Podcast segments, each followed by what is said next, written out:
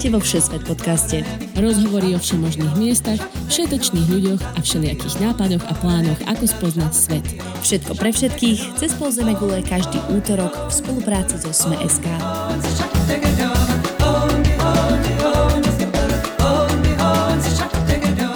Dobrý deň, milí poslucháči. Vítajte v týždennom podcaste o cestovaní Všesvet. Volám sa Tina Hamárová a dnes budem mať v reálnom, nie virtuálnom štúdiu dvoch hostí, Zuzku Vitkovú a Mate Smitku, ktorí rovnako ako ja s mojim partnerom žijú a cestujú po Austrálii. Rozprávať sa budeme o Mianmarsku, teda bývalej barme, ktorá bohužiaľ v posledných rokoch plní stránky novín viac negatívnymi ako pozitívnymi správami. Zuzka s Maťom navštívili v roku 2015, takže nám priblížia, čo a kde sa oplatí vidieť a tiež ako po Mianmarsku cestovať zodpovedne. Ostaňte s nami, dnes opäť pri Víne.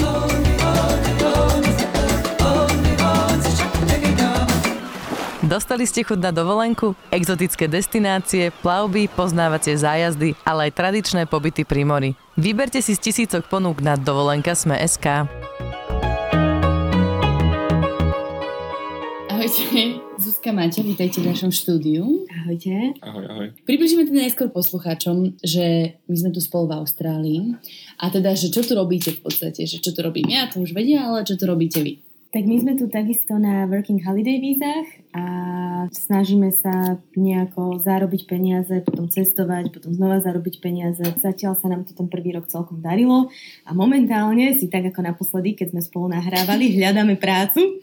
dúfam, že je to tradícia, dúfam, že si tak ako naposledy tú prácu nájdeme hneď po odvysielaní. No, vidíš. A hľadáme si prácu na farme, kde sme robili vlastne doteraz. Uh-huh. Čiže aké sú ďalšie plány vlastne teraz? Ďalšie plány, tak nájsť si teda tú prácu, lebo za 6 týždňov eh, chceme ísť na Nový Zéland a ďalšie plány sú Tasmania, Južná a Západná Austrália, že Maťo? Áno. Dobre, tak ja by som si pripila, zase musíme dať tú zvukom malebnú stopu, že aby vám to vyšlo. Prosím. Dobre, výborne. Dnes sa teda budeme baviť o Mianmarsku, ako som spomínala, teda Barme. Vieš, Zuzka, vysvetliť možno na začiatok, že aký je vlastne rozdiel, čo je Mianmarsko, čo je Barma, lebo sa to podľa mňa ľuďom dosť pletie. Aj mne. Aj, aj názov z Barmy na Mianmarsko zmenila uh, vojenská junta. Oni teda tvrdia, že tak spravili z dvoch dôvodov, pretože Barma bola spájaná s koloniálnou Barmou, ktorej, od ktorej sa teda oni chceli dištancovať čo najviac, ako sa len dalo. Mhm. A ďalší je teda ten, že Barma bola odvodená od etnika Bamarov, ktorí sú, ktorí sú vlastne najpočetnejšie zastúpení. Oni tvrdili, že teda nový názov by mal zahrňať všetkých. Nie, že by im inak išlo o akékoľvek menšiny. A kedy to bolo? A 1989. Keďže táto vláda bola vojenská a bola to proste strašná diktatúra, podobná tej v Severnej Kórei alebo v, Tur- alebo v Turkmenistane, tak vlastne uh, opozičné strany, náboženské a etnické stále používajú ako keby názov Barma. Dobre, čiže Mianmarsko uh, je to krajina v juhovýchodnej Ázii, ktorá susedí s Indiou a Bangladešom z tej západnej strany a vlastne s Čínou a Thajskom a malý kúsok s Laosom z východnej strany. Tak najskôr povedz Zuzka, že kedy presne ste tam boli čo je dôležité, lebo tá situácia v krajine sa dosť mení, hlavne v poslednom mm-hmm. období, aby sme vysvetlili, že vtedy sa tam možno trochu cestovalo inak v tom čase, mm-hmm. keď ste tam boli vy. A, takže my sme tam boli vo februári 2015, čo boli vlastne roky, kedy sa Barma začala otvárať individuálnemu turizmu.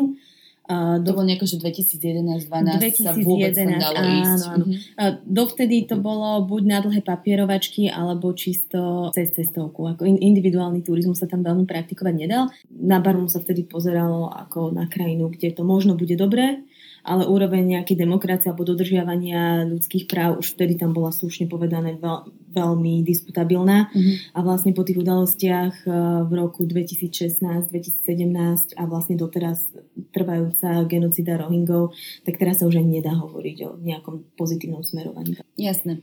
No, však o tom, že či to bolo bezpečné alebo nebolo bezpečné, o tom sa budeme ešte rozprávať, ale tak skúsme prejsť, že, že kade ste išli, hej? Mhm. Takže mm-hmm. kade ste leteli? A, a akými aerolinkami, Maťo? To je tvoja parketa. Myslím, že priamy let vtedy uh, z Európy do Barmy bol hrozne drahý. Nie? Mhm. Mm-hmm. Priame lety všetky. Mm-hmm. Všetko potom so Zuzkou, lebo ja nič neviem o tom.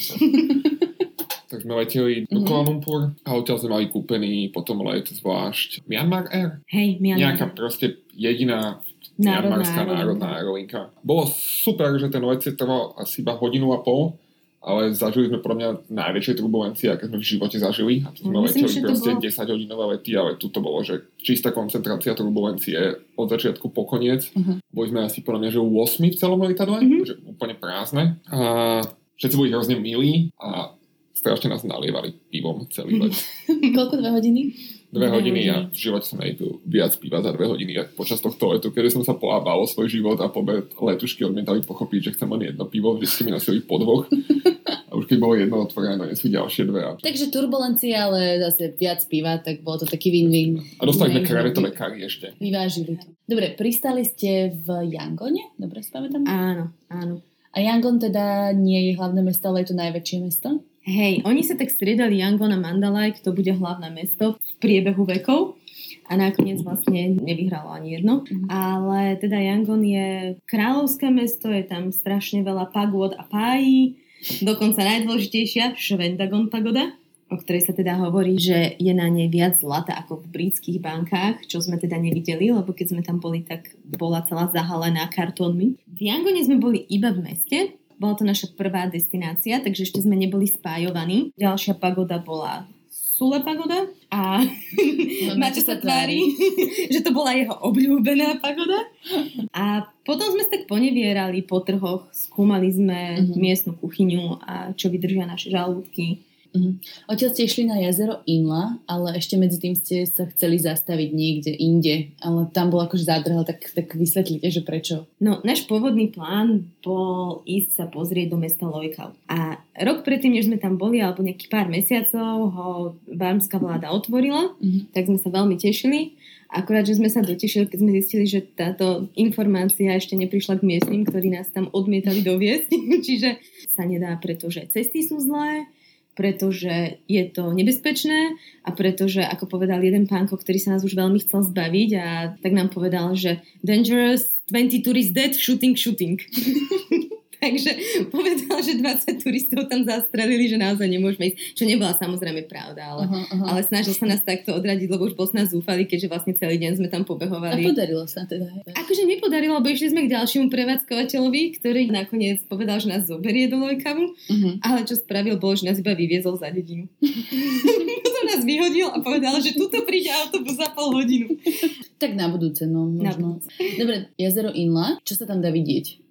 Ja som sa snažil prežiť iba na jazere, ktoré inak vyzeralo super, ale mňa posadol janmarský démon skrz hygienické podmienky také, aké sú. Preskakoval tam človeka na človeka janmarský démon, ktorý spôsoboval zažívacie ťažkosti rôznej škály.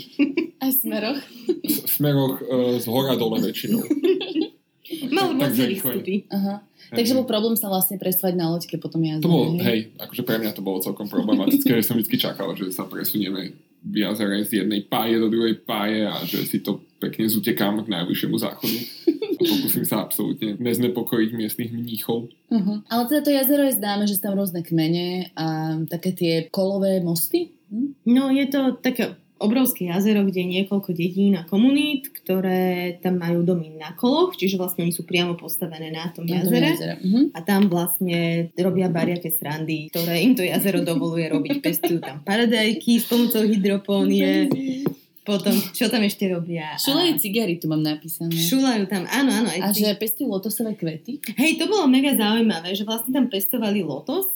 Keď úplne rozfranforcujete lotosovú stonku na, najmen, na to najmenšie, čo je v strede, tak je tam ako keby hodvábna niť. A vlastne tkajú Šatky. z nich šatky a tam proste všetko, čo sa dá tkať. A je to strašne pracné. A čo je také úplne najznámejšie na tom jazere, a tam sú tí rybári, ktorí veslujú nohami, čo je taká ikonický, ikonický obrázok barmy nohou, nohou, za, nohou sa zabára do pádla a majú také, a majú také obrovské siete, ktorými lovia ryby. Dobre, poďme ďalej. Odtiaľ ste išli do ktorého mesta? Odtiaľ sme išli do Chsipavov. To bola najvražednejšia cesta autobusom, ako sme zažili podľa mňa, lebo to sme išli do hôr a išli sme do hôr autobusom. Pamätáš sa? Ja vôbec neviem. išli sme do hôr asi 12 hodín, teda bola to dosť krkolomná cesta, ale zase človek videl fajn previsy a prales a všetko. A Hmm. akože keď to človek, keď sme, keďže sme to, pamätáš to? Už sa mi niečo baví o autobuse. Áno, a keďže sme to prežili, tak je to vlastne dobrý zážitok. Áno, tam všetci vracali. Áno, všetci To bolo, to bolo, a vracali. to bolo absurdné, jak Všetci proste, miestni? to bolo jak postrach. Denis. Miestný proste fakt iba si počula nadúvačky miestneho chlapca na prvom sedadle.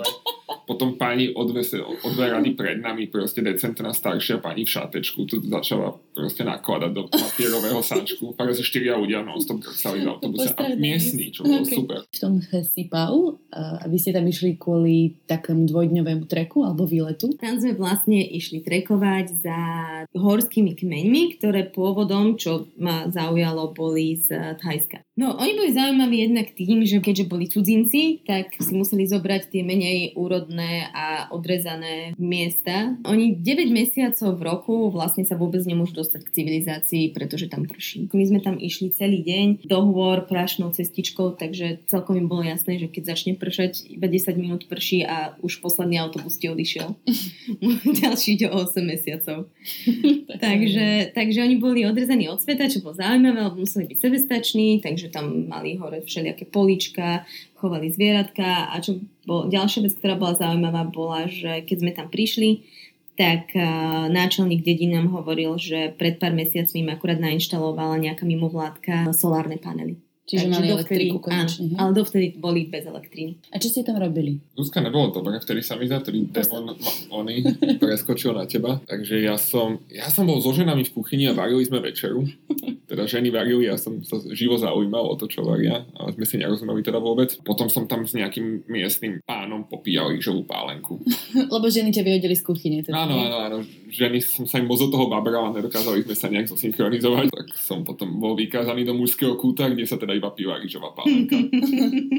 A ako ste sa tam dostali? Akože to bolo cez nejakú agentúru, alebo ako ste si vybavili taký výlet? Išli sme tam so sprievodcom, lebo inak by sme si asi netrúfli dva dní šlapať po, po lese. len Hlavne tak. nikto sa nehovoril po anglicky, že by sme No, no, asi no. došli do tej dediny a po, A nič. bolo by to, že ahoj, ahoj. A možno rýžová pálenka by to vyriešila. No, hej. Ešte sa mi páčilo, vrátim sa do toho mesta Sipau. A hovorila si, že tam bola nejaká princezna, princ a ja, verzia mianmarská. Hej, tam bola, tam bola princezna, ktorá vlastne pochádzala z Viedne. Mhm. Študovala v Amerike, myslím, že začiatkom minulého storočia to bolo. Tam sa zoznámila s Pôvodným s pôvodným Mianmarčanom. A dali sa dokopy a teda po nejakom čase, ako boli spolu, tak uh, išli pozrieť jeho rodinu do Mianmarska a išli loďou. A teda neviem, že nakoľko je to zromantizovaný ten príbeh. Vlastne keď prichádzali loďou k mianmarskému pobrežiu, tak strašne veľa ľudí tam vítalo s kvecinami a spievali mianmarské piesne. A ona hovorila, že, oh, že asi niekto dôležitý je na palube. Na čo jej priateľ povedal, že musíme sa porozprávať. A ja som sipavský princ. no a tak bola, že vraj na ňu na začiatku nahnevaná, že jej to teda nepovedala. A potom, že dobre. A potom, tak že dobre, že tak, tak budem princezná v Parme. Barnčania ju mali veľmi radi, napriek tomu, že nebola lokálna. Veľmi sa zasadzovala rozvoj vzdelania a bola, bola veľmi, veľmi obľúbená až do revolúcie, kedy jej manžel zmizol v džungli a už sa nikdy nenašiel, ona musela utiecť do Ameriky. A teraz vlastne doteraz žije v Amerike. Z Sipau ste išli ultra špeciálnym dopravným prostriedkom, teda nie až taký špeciálny, bol to proste vlak, ale je ničím výnimočný smerom do Mandale. Tak prečo ten vlak bol taký super špeciálny? Lebo je strašne pomalý. Je to podľa mňa najpomalší vlak na svete, keďže tú železnicu tam postavili Briti pred cez 100 rokov to má. Uh-huh. A veľmi akože Mianmarčania mali iné starosti v posledných 10 ročiach, ako opravovať si infraštruktúru, takže je to úplne neudržiavané. Tie kolaje sú strašne dokrivené. Keď sa pozrieš z okna, tak vidíš, že ideš úplne pomaly, ten vlak nemôže ísť rýchlejšie ako 20 km za hodinu miestami. Vidíš tam nejakého chlapca ako pasy bivoli a úplne s prehľadom ťa predbieha pozerá sa, že ako ideš pomaly. A potom sa pozrieš dovnútra vlaku na spoj medzi dvoma vagónmi a máš pocit, že ideš 200 km za hodinu, blíži sa, blíži sa apokalypsa a je to nebezpečná rýchlosť späť, Uh-huh. pretože tie vozne, ktoré sú za sebou, niekedy do akého uhlu vedeli ísť, Maťo? Taký 30 stupňov pro mňa v najväčšej pohode. No. Medzi sebou, hej. Hej, hej, hej. Akože úplná apokalypsa. No ale zda nie je to to highlight, že- ale, ale je to pre niekoho highlight, že to je strašne pomalé a strašne crazy, ale zároveň je tam najvyč, najvyšší viadukt najdlhší, najdlhší, Mhm. najdlhší viadukt na svete, ktorý má tento rok 120 rokov. Takže je takisto rozheganý a starý. Čiže aká je stratégia, ako prežiť takúto cestu vlakom, keď sa bojíš výšok ako Maťa? Stratégia nebať sa výšok. Už keď sa bojíte výšok, tak odporúčam zohnať si rýžovú pálenku, postaviť sa v strede vlaku, A keď človek nevidí. Hej, hej, sadnúť si na zem, A venovať sa rýžovej pálenke Mhm, OK. a kričať na priateľku, nech sa nevykláňa z okna.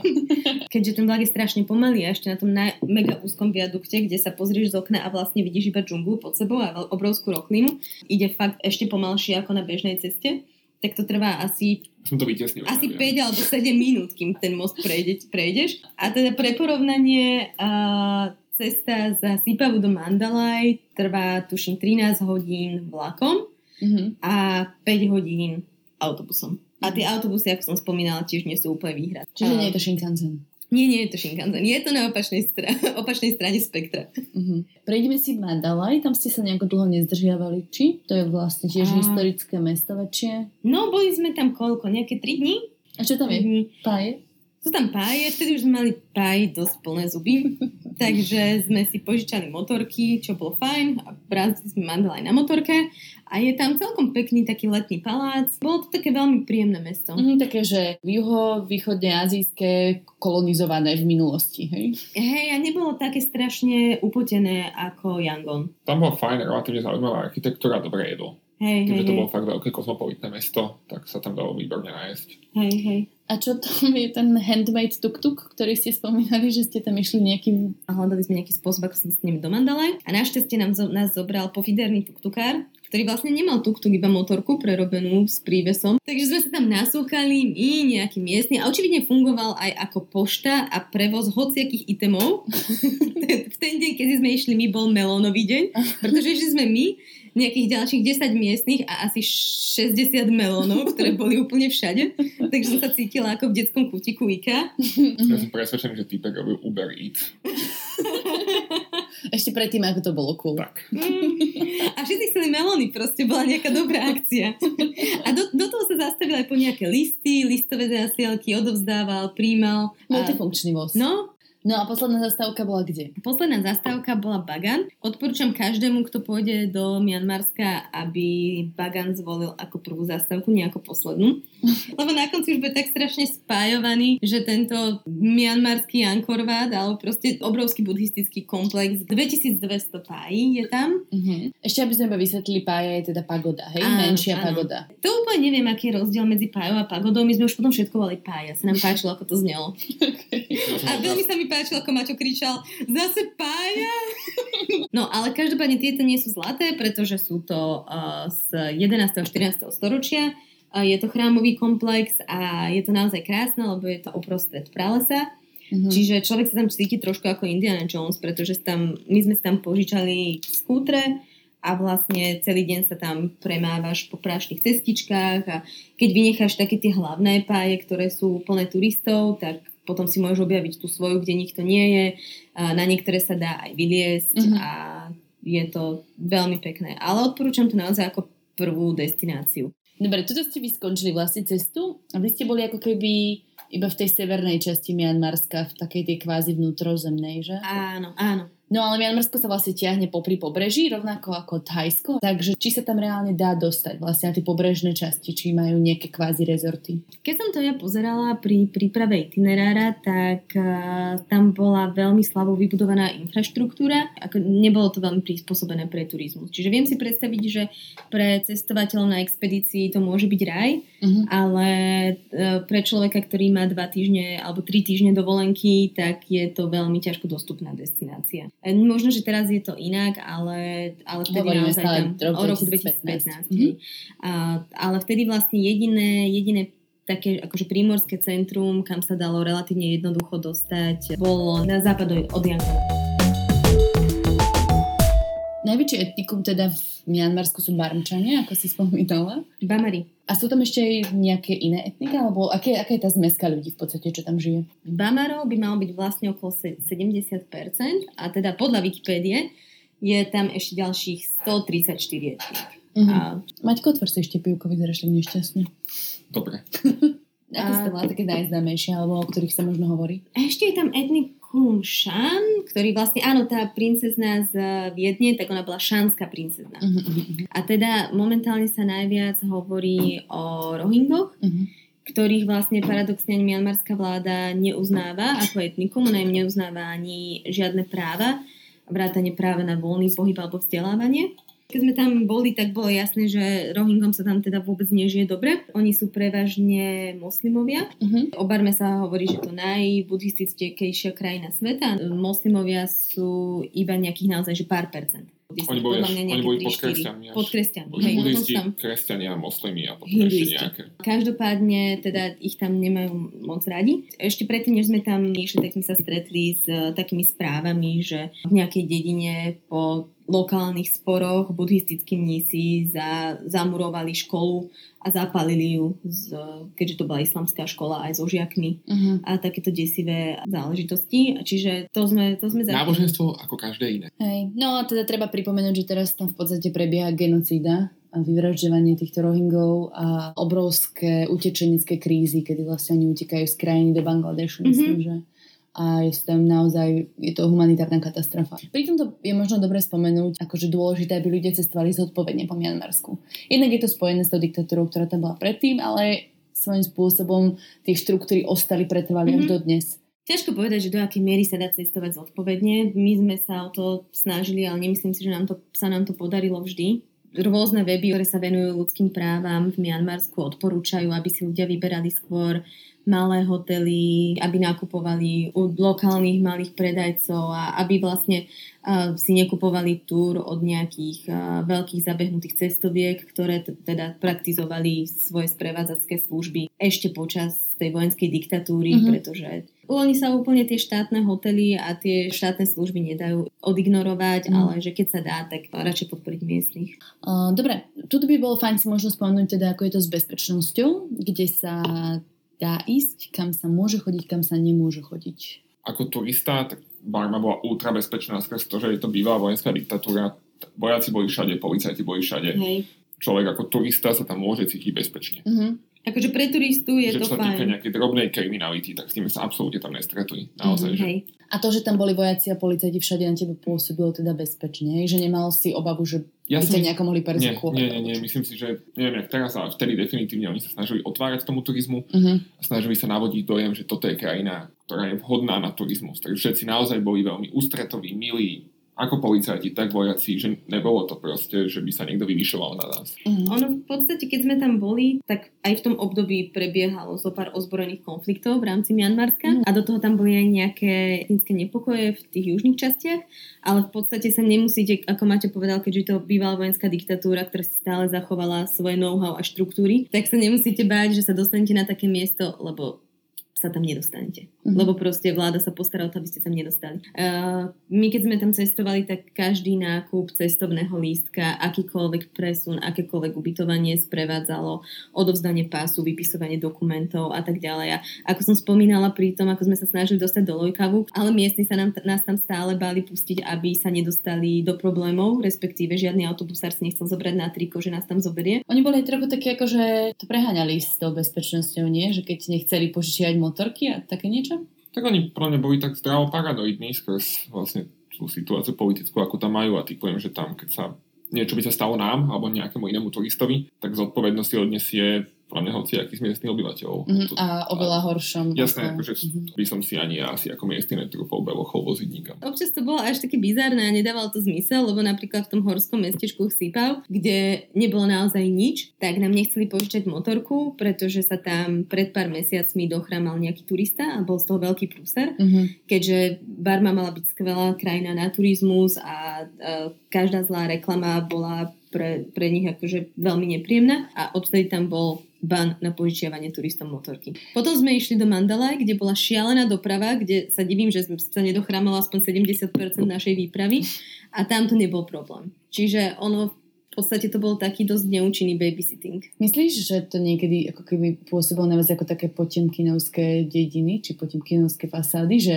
cover alebo nejaká lepšia verzia pre turistov, že teraz je to Určite, super turistická určite. krajina, všetci sem poďte, lebo to je to najviac bezpečné, najviac safe, žiadne potlačenie ľudských práv, že či ste mali stať takýto pocit? Určite. My sme boli, vlastne však spolu sme boli aj v Iráne, aj v Číne. Uh-huh. A musím povedať, že vlastne z, z Mianmarska som mala najviac taký pocit, že sme sa nedostali, že ani len milimeter pod povrch. Že všade v týchto ostatných krajinách sme stretli niekoho, našli sme si nejakých kamošov, s ktorými sme sa mohli rozprávať akože tak normálne otvorene o živote v krajine a v Mianmarsku sa nám to nepodarilo ani raz. Čiže boli tí ľudia takí uzavretí. Práve, hej, veľmi. Akože aj keď hovorili, aj keď sme našli niekoho, kto hovoril po anglicky a začali sme sa rozprávať o takých bežných veciach, ako náhle sme len trošku poškrapkali nejakú ne- nepríjemnú tému, tak uh, okamžite menili tému. Skúsme aj v nejakej logistike. Maťo, zapojíme ťa viac. No ja neviem. Um, ako sa dá najlepšie presúvať? Kde zohnať lístky? Aké sú tam tie spoje? Či sa dá letieť, vlaky a tak ďalej? Že čo je najlepšie? Uh, no tak čo sme my vlastne využili? My sme využili leteckú dopravu, Mhm, to už to teda sme, pivami, to už sme no, po, popísali. Vlakovú sme si spomenuli. sme si spomenuli. Autobusy boli asi také To sme najviac. najbežnejšie. Akože normálne SAD. Hej, SAD, modré autobusy. Alebo či to boli také minibusy, ako v Indonézii Nie, napríklad. To boli Normálne normálne veľké, hej? štandardné veľké, 60 Účastníci zájazdu. Áno. A boli veľmi luxusné. Mhm. Na, to, na to, aká tam bola. Ako v Iráne. Traja ľudia v uličke. Inak také veľmi podobné. Hej, Klimatizované na 13 stupňov. Hej, klimatizované 13 stupňov, čo bolo trošku nešťastné. Ale bolo tam strašne veľa miesta, sedadlá sa dali polohovať do polohy ležmo. Mm. A naozaj to bolo, boli tam všade t- také tie nevkusné záclonky a čínske mačky ti kývali nazdar, nazdar. Čo malo byť plus, ale bolo to skôr výrazné mínus, bol tam televízor, ktorý vždy premietal nejakú, nejakú fajnovú drámu. Dobre, čo sa týka ubytka, tu máte takú dobrú skúsenosť, že potom, ako ste navštívili Mianmarsk, už nikam nikdy nejdete bez zabezpečeného ubytka. Áno. Hej, my sme mali takú tradíciu, že vždy sme si bukli iba prvú noc po prílete. Tak sme to urobili aj v Barme a odtedy už nikdy viac, lebo a teraz je to možno už iné, že je tam tých hotelov viac, ale vtedy naozaj sa to veľmi backpackerské hotely tam neboli. Čiže nám sa párkrát stalo, že sme prišli napríklad na jazero Inle, chalani si do najbližšej trafiky išli kúpiť pivko a my ženy sme išli loviť nejaké ubytovanie, čo nám niekedy trvalo aj 4 hodiny Uh-huh. lebo bolo buď všetko vypredané, alebo všetko hrozne drahé. A Akože tam bolo toľko veľa turistov, že to bolo všetko vypredané? že, to bol, že tam bolo málo hotelov na to, koľko turistov tam prišlo. Alebo sme tam videli proste zájazdové autobusy. Aha. S nejakými Aziatmi, neviem, či boli Číňania, takí 60 na výlete. Uh-huh. A bolo jasné, že proste ten hotel naozaj funguje tak, že im tam príde tento autobus a ten tam býva. Uh-huh. Keby ani niekedy nechceli vôbec nič riešiť. Že nie, nie, my tu máme... Lebo nie ste cez cestovku. Áno. Ale to je, myslím si, že toto zrovna, ak sa niečo mohlo zmeniť v tej krajine, tak to je aj toto, že tam bude pár také backpackerské hostely, Hej, za, hej. za tých 4 roky sa muselo zmeniť vlastne. Hej, hej. Čiže najlepšie cez Booking, predpokladám. V Ázii máme Agoda? skúsenosť, že Booking, Agoda je lacnejšia. Agoda, alebo ešte aj Trip teraz.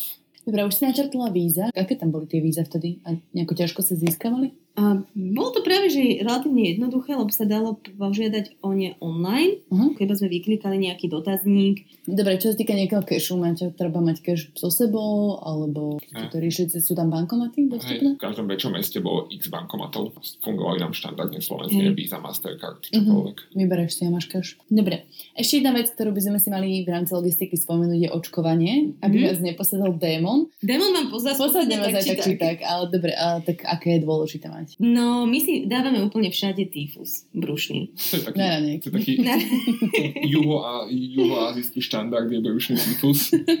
Ak človek nechce proste przet 16 hodín denne. Čiže môžete posadnúť démon, ale bez toho, aby si mal zaočkovaný brúšny tyfus, je to Jasné. akože next level. Akože je- bežné posadnutie démonom v, v našom slangu je proste hnačka, Mhm. ktorú človek môže mať proste dve hodiny, môže ho mať celý deň, ale na druhý deň je proste v pohode. Že proste človek niečo zlé zje, tie hygienické štandardy sú v úplne inde. Ale To je taký detox vlastne. Áno, doslova výplach. Odkedy som v Indonézii videla brúšny tyfus naživo u mojej spolubývajúcej, ktorá nebola zaočkovaná, tak uh, ho odporúčam každému všetkými desiatimi, lebo teda naozaj je to mocné.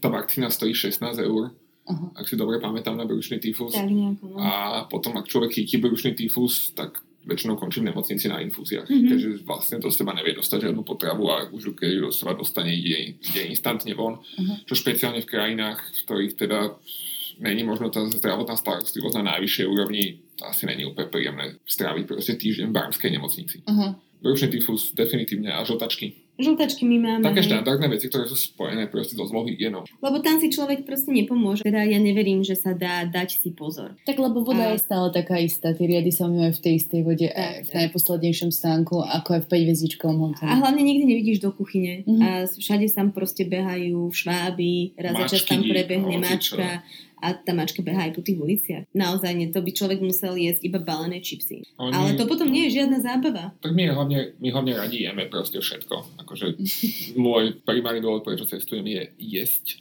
Ty si food traveler? Nenazýval, Food blogger? ne, nenazýval by som takto fancy.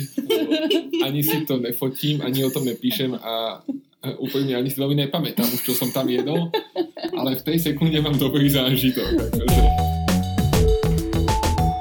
No super, tak o jedle, tak poď, tak čo teda bolo vaše obľúbené barmské jedlo? Počkajte, Pacho došiel, kazí nám tu nahrávanie. Jedlo, Bú. Čo bolo Barme? Také signifikantné jedlo, ja neviem. V Parme bola asi taká, že úplne najznámejšia polievka mohinga a to bola rybacia polievka. Teda rakovinová rybacina, áno? Nie, To to, bola Lause. Lause rakovinová rybacina. Okay. Toto bola v pohode rybacina. Vlastne taká rybacia polievka s rezancami, vajcom, citrónovou trávou, čili. Akože je to veľmi chutné. Oni to jedávajú väčšinou na raňajky, ja som to jedávala v akúkoľvek hodinu. A potom rôzne druhy kari, ryby na všetky spôsoby, hlavne na jazere Inle s, takou, Mhm. mm-hmm. s takými zeleninovými salsami. A čo bolo najzaujímavejšie pre mňa, boli fermentované listy zeleného čaju. To ste ktoré sú- doniesli, sa mi zdá, Mhm. To bolo že? mega naložené. A to sú- Doslova to bolo naložené. To je naložené ako kyslá kapusta, akorát, že sú listy zeleného čaju Aha. a používajú to do šalátov. Mhm. A bolo to fakt... Do čoho, do hociakého jedla proste, No, no. ako taká kyslá proste vec. Fakt to bolo strašne Proste dobré. kapusnica, je tam čajovnica. Príjemné kyslé, zaujímavé hrozne, že niekto fermentuje zelený čaj proste. A oni mali akože in general takú fúziu tajskej a čínskej kuchyne, by som povedal. indickej. A indickej. Indickej, Že tak Mhm. akože fakt zaujímavá zmes. Proste veľa praženého, skrz- podľa mňa skrz čínsku kuchyňu Hej, asi. hej, ne- hej. Akože fakt dobré, dobré jedlo. Dobre, a nejaké nápoje? Spomínali ste, že tam majú celkom dobrý alkohol. Majú pivo, ktoré sa Okrem volá, rýžovej pálenky, ktoré ne? sa volá Myanmar a je to celkom slušné pivo. Mhm. štandardná eurodesinka, ale majú výbornú whisky Mhm. a výborný rum, ktorý je neuveriteľne lacný a jedno aj druhé. Tá whisky dokonca mala viacero ocenení na nejakých svetových súťaží a fakt to bolo dobré. Volá sa Grandi Royal. A začínala sa prvo nejaké že 4 eurá za sedmičku bola Hej. najlacnejšia Mhm. a najdrahšia, čo sme sa fakt tritli na konci, bola aj 12 eur za sedmičku. No, Fúha, to sme chceli. sa bachli povačkou. Fakt Mhm. bolo dobré a mali, mali poctivý rum z cukrovej trstiny. Mhm. Takže aj na to sa oplatí. A ešte ste mi spomínali jednu zaujímavú omamnú látku, ktorá je veľmi populárna v Mianmarsku a to je Ó. betel. No. A to, ako to vyzerá? Čo to je? to je teda žuvací tabak? To sú betelové orechy, ktoré Tak, sú... sú orechy? To sú orechy, ktoré sú s rôznymi ďalšími ingredienciami, ktoré vyzerajú veľmi pofidérne, zabalené v tabakovom liste. Vlastne to si objednáš v takom kiosku, ako si objednáš polievku, alebo práženú rybu, alebo hoci čo iné. Mhm. A pánko ti to tam nadrví, dá ti tam... Typek to tam robí jak strašne fancy zmrzlinu, že on No. proste zoberie základný list, položí betelový orech a potom tam má 30 ingrediencií, ktoré nevieš čo sú, ale jak proste... A môžeš si vyberať? Áno, áno, akože on má nejaké svoje asi, že jak v Subway, že toto je dobrá zmes, takto, ale môže akože go crazy a pridaje si na to ochutený tabák, do toho trošku takéhoto korenia, škorice, neviem, proste hrozná zmes, ktorú potom nám ľudia žúvajú Aha. a plú z toho červené sliny a je to ultra nechutné. Čiže vyzerajú všet, všetci, že majú proste krvavé ústa. Všetci hej? vyzerajú, proste si práve zahryzli do jazyka neuveriteľne. A hlavne aj zuby ti s tým odídu. Čiže Hej. majú tak, akože zostane ti jeden krvavý zub a strašne to vyzerá, že všetci majú strašne krvavé ďasná, jeden zub a všade po zemi sú krvavé flusance, ktoré vlastne nie sú krvavé, lebo to sú iba Mhm. zafarbené sliny, Mhm. ale je to dosť nechutné aj bez toho, aby to bola reálna krv. Aha, a je to nejaké teda halucinogénne, alebo je To to, ako... povzbudzujúce by to malo byť, ak sa nemýlim, Pozbudzujúce, ale ale asi by som to prirovnala možno k žúvaniu koky. Akože tak žujú to tam Že som nežúval kopu, Ani tak ja. neviem.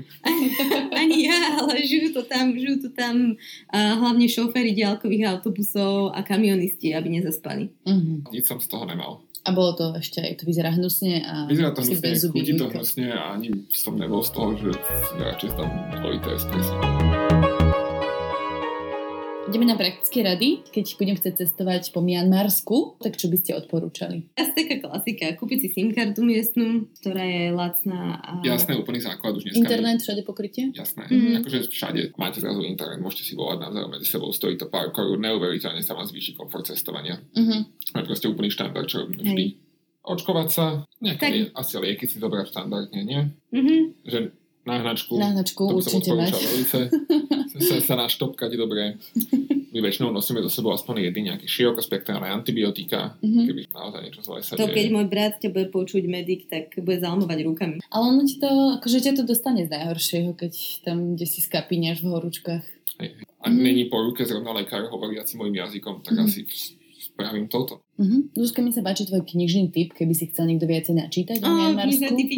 No tak jeden som si už vybuchala, keď som hovorila o šanskej princeznej. Uh-huh. Čiže tak sa to volá Šanská princezna. No, jedna, jedna kniha je Šanská princezna, ale ona aj napísala sama tá čajka knihu, ktorá sa volá hneď ako si pozriem Twilight over Burma. Takže Veľmi romantická. Takže to napísala ona presne o tej revolúcii a o tom, ako je, jej manžel sa stratil v džungli a pravdepodobne ho teda zavraždili. A potom ja som čítala Barmské dni od Orwella, to, to je veľmi príjemná kniha, lebo on tam totiž to niekoľko rokov žil a slúžil ako Mhm. vojak. Keď sa budete trepať tým, autobu- tým vlakom, ktorý ide 11 hodín na miesto 4, tak spríjemný čas. Dobre, a teda odporúčili by ste tam, hej, vybrať sa ľuďom aj teraz? A vtedy to Mhm. bolo super. V 2015 to bola parádna destinácia. Taká neokúkaná hlavne, fakt, že minimum turistov. Chcel som povedať, že človek tam nikoho nestretne, ale potom som v Yangone stretol kamaráta, ktorého z Dubravky, ktorého som nevidel 100 rokov, čo bol úplný absurd. Takže človek tam niekoho niekedy aj stretne. Ktorého akurát v tom momente posadol démon. Nie, inak on, znamená- on bol prvá obyť mianmarského démona a akorát mal pred sebou nejakú 10 hodinovú cestu autobusom. To bol úplný absurd, keď stál proste mali uličky, kde my sme jedli cestoviny a vracal a oblieval sa studenou vodou. Potom pil tú studenú vodu, potom vracal tú studenú vodu, oblieval sa tou studenou vodou. Toto je podľa mňa úplne dostatočné lákadlo pre tých, ktorí by sa chceli ísť do Barmu pozrieť. A asi väčší rešerš, čo sa týka aktuálnych. Isto, isto. Dobre, ďakujem veľmi pekne Zuzke Vitkovej aj Matejovi Smitkovi, že sa opäť na toto podujali. Ďakujem vám pekne, že ste tu u nás. Môžem tiež určite prezradiť, že toto nie je ich posledné vystúpenie vo Všesvet podcaste. Ako Zuzka spomínala, čakajú ich ešte ďalšie cestovateľské plány, takže tešíme sa na to. Aj vy sa tešíte. Uvidíme, či sa nájdeme tú robotu. A ako dlho nás nechá Tina skvotovať u seba, lebo už sme tu dva týždne a neviem, kedy si uvedomia, že z priateľskej návštevy sa stala okupácia. Ja som Um, dostal pozývací list. Vám, milí poslucháči, ďakujem pekne, že ste s nami ostali až do konca. Tento diel vznikol aj vďaka Nadi Bubočan, Lukášovi Paholíkovi, Vladinovi Bizikovi a týmom zo ZMSK a portálu Dovolenka ZMSK. Všetkým vďaka a počujeme sa o týždeň v útorok. Ahojte. Čaute! Pekný deň, priatelia.